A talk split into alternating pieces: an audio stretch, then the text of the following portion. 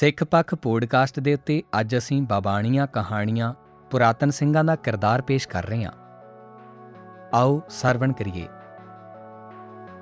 ਅਹਿਮਦ ਸ਼ਾਹ ਬਦਾਲੀ ਦੇ 7ਵੇਂ ਹਮਲੇ ਸਮੇਂ ਉਸ ਨਾਲ ਕਾਜ਼ੀ ਨੂਰ ਮੁਹੰਮਦ ਨਾਂ ਦਾ ਇੱਕ ਲਖਾਰੀ ਵੀ ਆਇਆ ਸੀ।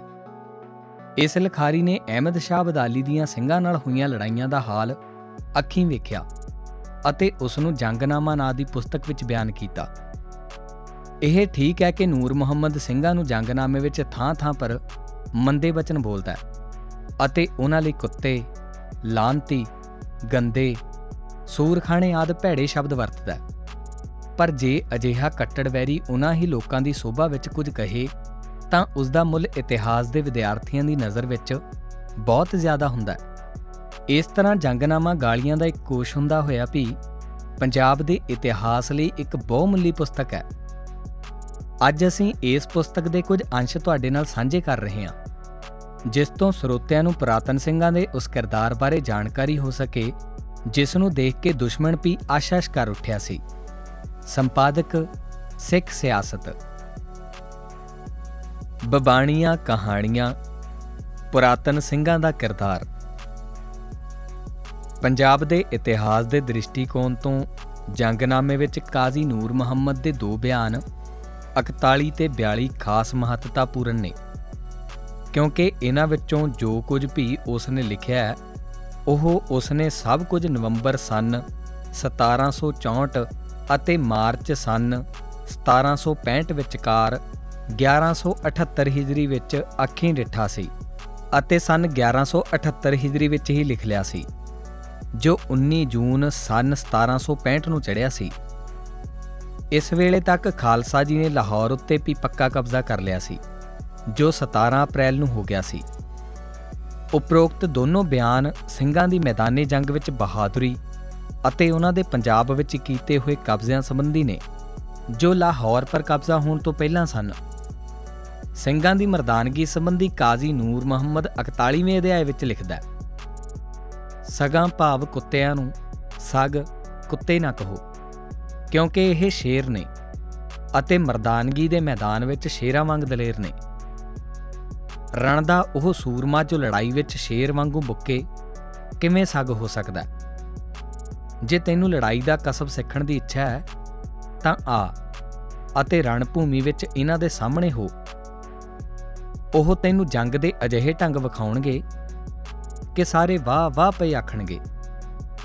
ਹੇ ਤਲਵਾਰੀਏ ਜੇ ਤੂੰ ਲੜਾਈ ਦਾ ਹੁਕਮ ਸਿੱਖਣਾ ਚਾਹੁੰਦਾ ਹੈ, ਤਾਂ ਇਹਨਾਂ ਪਾਸੋਂ ਸਿੱਖ ਕਿ ਕਿਵੇਂ ਮਰਦਾਂ ਵਾਂਗ ਵੈਰੀ ਦੇ ਸਾਹਮਣੇ ਹੋਣਾ ਚਾਹੀਦਾ ਹੈ ਅਤੇ ਲੜਾਈ ਵਿੱਚੋਂ ਕਿਵੇਂ ਆਪਣੇ ਆਪ ਨੂੰ ਸਾਫ਼ ਬਚਾ ਲੈ ਜਾਣਾ ਚਾਹੀਦਾ ਹੈ।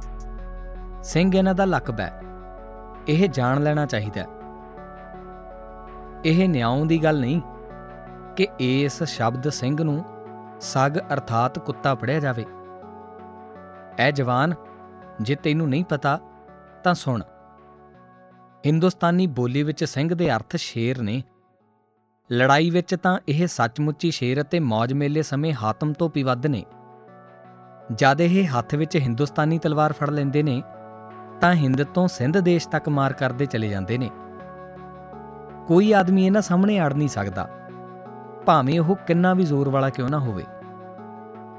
ਜਦ ਇਹ ਹੱਥ ਵਿੱਚ ਨੇਜ਼ਾ ਫੜ ਲੈਂਦੇ ਨੇ, ਤਾਂ ਬੈਰੀ ਦੀ ਫੌਜ ਵਿੱਚ ਭਾਜੜ ਪਾ ਦਿੰਦੇ ਨੇ।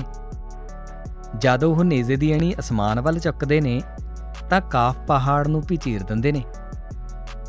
ਜਦ ਇਹ ਕਮਾਨ ਦਾ ਚੱਲਾ ਚੜਾਉਂਦੇ ਨੇ ਅਤੇ ਵੈਰੀ ਦੀ ਜਾਨ ਕੱਢ ਲੈਣ ਵਾਲਾ ਤੀਰ ਉਸ ਵਿੱਚ ਰੱਖਦੇ ਨੇ ਅਤੇ ਉਹਨਾਂ ਦੀ ਕਮਾਨ ਦਾ ਚੱਲਾ ਜਦ ਖਿੱਚਿਆ ਹੋਇਆ ਕੰਨ ਤੱਕ ਪੁੱਜਦਾ ਹੈ, ਤਾਂ ਵੈਰੀ ਦੇ ਸਰੀਰ ਨੂੰ ਕੰਬਾ ਛੜ ਪੈਂਦਾ ਹੈ।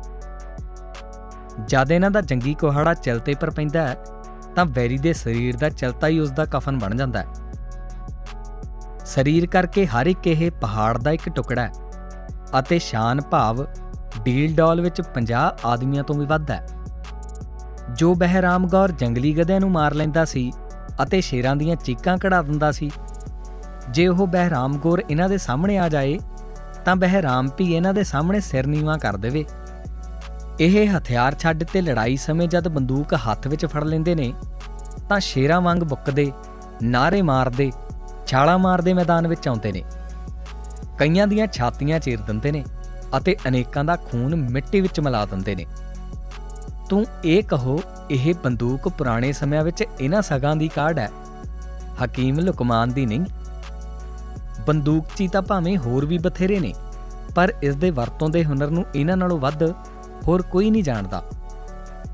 ਅੱਗੇ, ਪਿੱਛੇ, ਸੱਜੇ, ਖੱਬੇ ਇਹ ਸੈਂਕੜੇ ਗੋਲੀਆਂ ਲਗਾਤਾਰ ਦਾਗੀ ਜਾਂਦੇ ਨੇ। ਜੇ ਤੈਨੂੰ ਮੇਰੇ ਕਹੇ ਤੇ ਯਕੀਨ ਨਹੀਂ, ਤਾਂ ਤੇਗਾ ਵਾਉਣ ਵਾਲੇ ਸੂਰਮਿਆਂ ਤੋਂ ਪੁੱਛ ਕੇ ਵੇਖ, ਉਹ ਇਸ ਤੋਂ ਵੀ ਵੱਧ ਦੱਸਣਗੇ ਅਤੇ ਇਹਨਾਂ ਦੀ ਲੜਾਈ ਨੂੰ ਆਫਰੀਨ ਭਾਵ ਸ਼ਾਬਾਸ਼ ਕਹਿਣਗੇ। ਮੇਰੀ ਇਸ ਗੱਲ ਦੇ ਗਵਾਹ ਉਹ 30000 ਸੂਰਮੇ ਨੇ ਕਿ ਜੋ ਇਹਨਾਂ ਨਾਲ ਰਣਭੂਮੀ ਵਿੱਚ ਲੜੇ ਨੇ। ਜੇ ਇਹਨਾਂ ਦੀ ਫੌਜਾਂ ਵਿੱਚ ਭਾਜੜ ਵੀ ਪੈ ਜਾਏ, ਤਾਂ ਵੀ ਐ ਜਵਾਂ ਇਸ ਨੂੰ ਭਾਜੜ ਨਾ ਸਮਝੀ। ਕਿਉਂਕਿ ਇਹ ਵੀ ਇਹਨਾਂ ਦੀ ਲੜਾਈ ਦਾ ਇੱਕ ਦਾਅ ਹੈ। ਇਹਨਾਂ ਦੇ ਇਸ ਜਾਲ ਤੋਂ ਬਚੋ, ਦੁਬਾਰਾ ਬਚੋ। ਇਹਨਾਂ ਦਾ ਇਹ ਦਾਅ ਇਸ ਲਈ ਹੈ ਕਿ ਵੈਰੀ ਗਾਲਬ ਹੋ ਕੇ ਗੁੱਸੇ ਵਿੱਚ ਆ ਕੇ ਇਹਨਾਂ ਦੇ ਪਿੱਛੇ ਦੌੜਦਾ ਹੈ ਅਤੇ ਆਪਣੇ ਲਸ਼ਕਰ ਦੀ ਸਹਾਇਤਾ ਤੋਂ ਦੂਰ ਨਿਕਲ ਜਾਂਦਾ ਹੈ। ਤਾਂ ਇਹ ਪਿੱਛੇ ਨੂੰ ਮੂੰਹ ਕਰਕੇ ਮੁੜ ਪੈਂਦੇ ਨੇ ਅਤੇ ਜੇ ਪਾਣੀ ਵੀ ਹੋਵੇ ਤਾਂ ਅੱਗ ਲਾ ਦਿੰਦੇ ਨੇ। ਕੀ ਤੂੰ ਨਹੀਂ ਸੀ ਵੇਖਿਆ ਕਿ ਲੜਾਈ ਵਿੱਚ ਇਹ ਮੀਰ ਨਸੀਰ ਖਾਨ ਦੇ ਅੱਗੋਂ ਧੋਖਾ ਦੇਣ ਲਈ ਭੱਜ ਨਿਕਲੇ ਸਨ? ਅਤੇ ਫਿਰ ਖਾਨ ਵੱਲ ਨੂੰ ਪਿੱਛੇ ਮੁੜ ਪਏ ਸਨ ਅਤੇ ਉਸ ਨੂੰ ਆਪਣੇ ਘੇਰੇ ਵਿੱਚ ਲੈ ਲਿਆ ਸੀ। ਤਦ ਉਹ ਸਤਕਾਰਯੋਗ ਸੂਰਮਾ ਘੋੜੇ ਤੋਂ ਉਤਰ ਪਿਆ ਅਤੇ ਤੀਰ ਅਤੇ ਗੋਲੀਆਂ ਚਲਾਉਣ ਲੱਗ ਪਿਆ। ਬਹਾਦਰੀ ਨਾਲ ਉਹਨਾਂ ਦੇ ਘੇਰੇ ਚੋਂ ਬਾਹਰ ਨਿਕਲਿਆ। ਤੂੰ ਐ ਸੂਰਮੇ, ਆਪ ਹੀ ਇਹਨਾਂ ਦੀ ਲੜਾਈ ਬਾਬਤ ਨਿਆਉ ਕਰ। ਇਹਨਾਂ ਦੀ ਇੱਕ ਫੌਜ ਨੇ ਮੁਲਤਾਨ ਤੱਕ ਜਾਤਾਈ ਕੀਤੀ। ਅਤੇ ਸ਼ਹਿਰ ਅੰਦਰ ਜਾ ਕੇ ਲੁੱਟ ਲਿਆ। ਇਹ ਸਗ ਉੱਥੋਂ ਬਿਆੰਤ ਮਾਲ ਲੈ ਗਏ ਨੇ। ਦਿਲ ਨਹੀਂ ਮੰਨਦਾ ਜੋ ਇਹਨਾਂ ਸਗਾਂ ਉੱਥੇ ਕੀਤਾ। ਰੱਬ ਨੇ ਜਦ ਤੋਂ ਇਹ ਸੰਸਾਰ ਸਾਜਿਆ ਕਿਸੇ ਨੂੰ ਯਾਦ ਨਹੀਂ ਕਿ ਕਿਸੇ ਨੇ ਮੁਲਤਾਨ ਪਰ ਅਜਿਹਾ ਹੱਲਾ ਕੀਤਾ ਹੋਵੇ। ਪਰ ਜਦ ਰੱਬ ਦੀ ਮਰਜ਼ੀ ਹੀ ਇਸ ਤਰ੍ਹਾਂ ਸੀ, ਤਾਂ ਸਾਨੂੰ ਉਸ ਦੀ ਰਜ਼ਾ ਵਿੱਚ ਹੀ ਰਾਜ਼ੀ ਰਹਿਣਾ ਹੋਇਆ। ਉਹਨਾਂ ਦੀ ਲੜਾਈ ਤੋਂ ਬਿਨਾ ਇੱਕ ਹੋਰ ਗੱਲ ਸੁਣੋ। ਜਿਸ ਵਿੱਚ ਇਹ ਹੋਰ ਸਭ ਸੂਰਮਿਆਂ ਨਾਲੋਂ ਅੱਗੇ ਨੇ।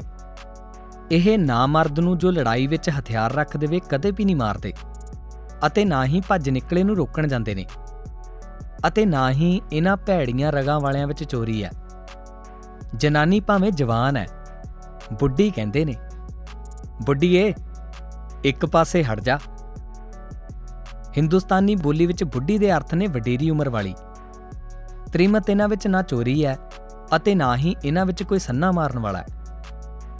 ਵਿਭਚਾਰੀ ਅਤੇ ਸੰਨਾ ਮਾਰਨ ਵਾਲੇ ਨਾਲ ਇਹ ਮਿੱਤਰਤਾ ਨਹੀਂ ਰੱਖਦੇ। ਭਾਵੇਂ ਇਹਨਾਂ ਦੀਆਂ ਹੋਰ ਗੱਲਾਂ ਠੀਕ ਨਹੀਂ। हे ਨਾਮਵਰ ਸੱਜਣ, ਜੇ ਇਹਨਾਂ ਦੇ ਧਰਮ ਸੰਬੰਧੀ ਤੈਨੂੰ ਪਤਾ ਨਹੀਂ, ਮੈਂ ਤੈਨੂੰ ਦੱਸਦਾ ਕਿ ਇਹ ਸਿੱਖ ਗੁਰੂ ਦੇ ਚੇਲੇ ਨੇ ਕਿ ਜੋ ਉਹ ਨੇਕ ਬਖਤ ਬਜ਼ੁਰਗ, ਚਰ, ਭਾਵ ਗੁਰੂ ਚੱਕ ਅੰਮ੍ਰਿਤਸਰ ਵਿੱਚ ਹੋਇਆ। ਉਸ ਤੋਂ ਪਿੱਛੋਂ ਉਸ ਦਾ ਖਲੀਫਾ ਗੱਦੀ ਨਸ਼ੀਨ ਗੋਬਿੰਦ ਸਿੰਘ ਹੋਇਆ, ਜਿਸ ਤੋਂ ਇਹਨਾਂ ਨੂੰ ਸਿੰਘ ਪਦਵੀ ਮਿਲੀ ਹੈ। ਇਹ ਸਗ ਹਿੰਦੂਆਂ ਵਿੱਚੋਂ ਨਹੀਂ ਹਨ। ਇਹਨਾਂ ਬੈੜਿਆਂ ਦਾ ਰਾਹ ਹੀ ਵੱਖਰਾ ਹੈ। ਵਾਹਿਗੁਰੂ ਜੀ ਕਾ ਖਾਲਸਾ, ਵਾਹਿਗੁਰੂ ਜੀ ਕੀ ਫਤਿਹ।